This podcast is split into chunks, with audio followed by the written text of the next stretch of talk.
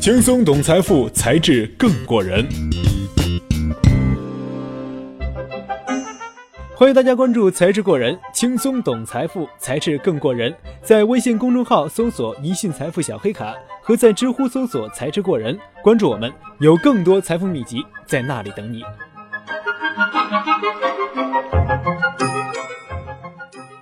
尽管圈里段子都在说投资主要靠合投，但毫无疑问，准确清晰的行业研究，无论是对于投行的 IBD 业务，还是 VC PE 来说，都是重要的基本功。在中国，很多机构的自然投资人由于自己是企业的负责人，关注点呢通常会锁定在具体投资项目的运营情况上，因此能否给出一个合理的在投项目的行业研究报告，往往会决定投资者的决策。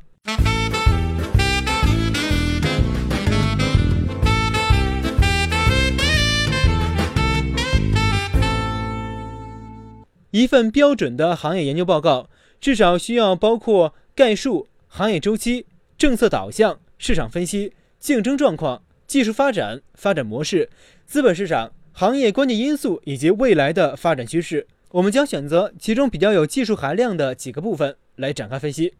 踏对经济周期，平衡周期性与非周期性行业。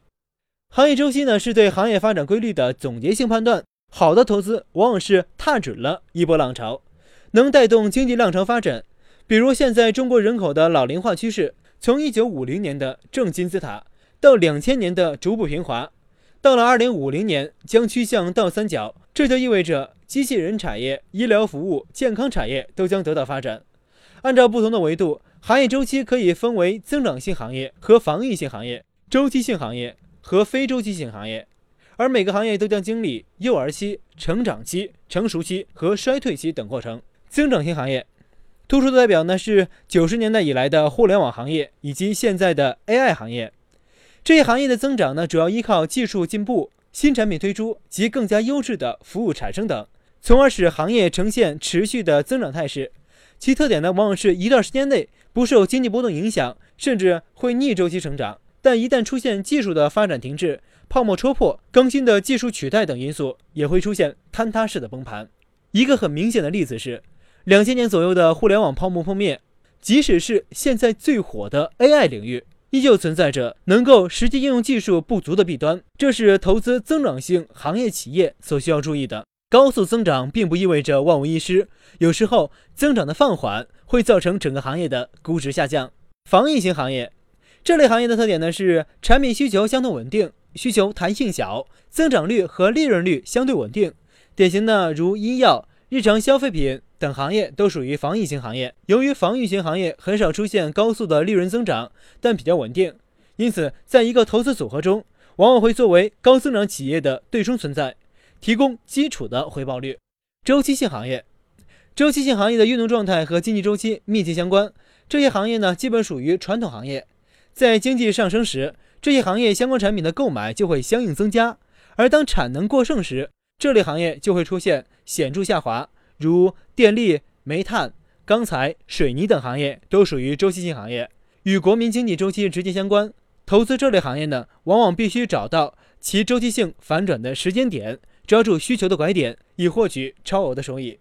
非周期性行业与周期性行业相对应，比如喝酒、吃药这一类型的行业就属于非周期性行业，也包括网游等部分文娱产业。这类行业不受供给等经济周期的影响。无论经济多么不景气，人们可能放弃旅游出行，放弃添置服装等消费活动，但是对于药品、食品等需求很难舍弃。而类似网游等娱乐活动呢，由于耗费财力较少，也不会受到很大的影响，因此这类行业的利润增长往往会呈现非周期性的特点。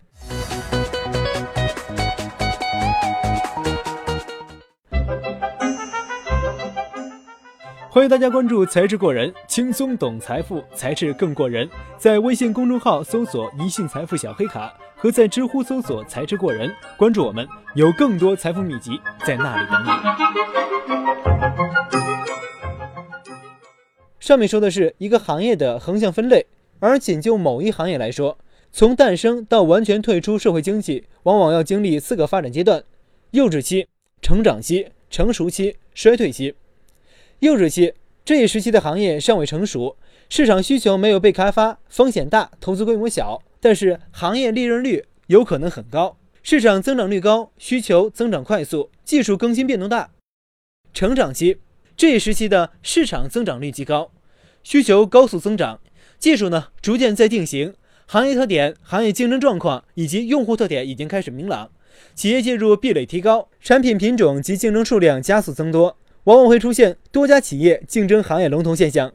成熟期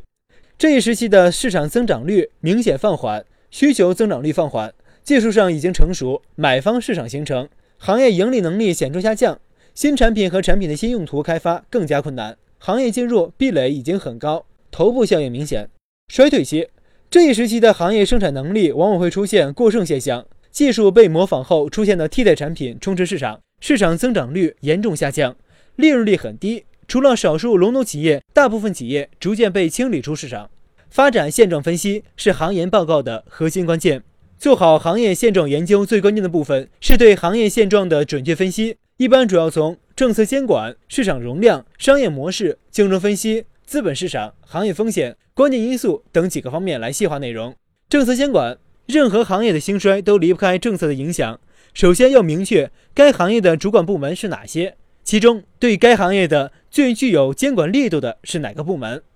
该监管部门在宏观经济中起到的角色是什么样的？其次，则要弄明白影响该行业发展的主要政策、规范、标准有哪些，有效地区分这些政策、标准、规范中对行业有利和不利的影响，以及影响程度和时间的长远性等等。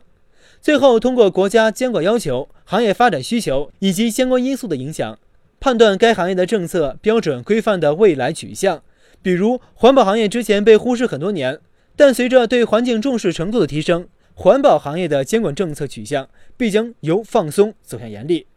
市场容量，蛋糕的大小决定吃着这些蛋糕的企业能够做到多大，因此需要研究该行业的市场容量的限定范围是全球市场、国内市场还是区域市场。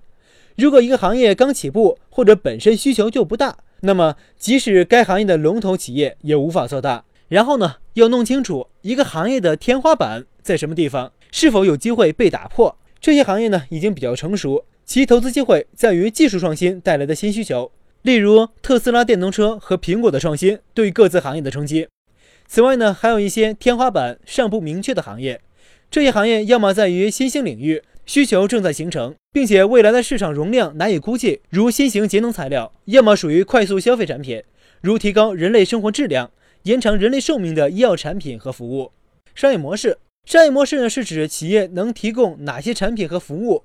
企业用什么途径或手段，并且向谁收费来赚取商业利润。研究商业模式的意义在于，这是不是一个好主意？这样的生意能够持续多久？如何阻止其他介入者？这三个问题分别对应商业模式、核心竞争力和商业壁垒。商业模式、核心竞争力和壁垒三位一体，构成公司的投资价值。其中前者代表企业的盈利模式，核心竞争力是实现前者的能力，壁垒则是阻止其他公司进入的成本。商业模式进一步可以分析行业所处产业链的地位如何，处在产业链的上游、中游还是下游？整个产业链有哪些不同的商业模式？关键的区别是什么？哪些是最具定价权的企业？企业和客户的关系是否具备很强的粘性等等，这些决定该商业模式能否成功。竞争分析，竞争是行业发展的永恒主题。商业模式谁都可以模仿，但是成功者永远是少数。且竞争可以推动技术进步、市场细分、需求提升等等，使得行业进步和发展。行业竞争分析呢，主要考虑行业整体竞争格局、行业盈利水平、主要竞争者三个方面。市场竞争格局从经济特征来分，主要有完全垄断、寡头垄断、垄断竞争和完全竞争四个类型，可以通过产业集中度指标来进行初步判断。同时，根据进入壁垒、企业数量多少、企业规模大小、市场价格等多个因素综合判断。行业的盈利状况是该行业的竞争状况的综合反应。行业毛利率高低及走势可以充分说明该行业竞争状况变化。观察该行业的毛利水平变化，能间接反映行业的竞争状况趋势。主要竞争者则是重点研究该行业内具有代表性的竞争者，深入研究这些竞争者的自身经营模式核心竞争力、优劣势等。通过多个竞争者的深入研究，可以大致清楚该行业的竞争具体状况以及未来竞争演变的趋势。好了，今天的节目就到这里。轻松懂财富，才智更过人。感谢收听《才智过人》，喜欢才智过人的朋友还可以关注微信公众号“一信财富小黑卡”和知乎的同名专栏“才智过人”，与我们实时互动。那里有更多精彩的内容在等你。我是杨涛，下期节目再见。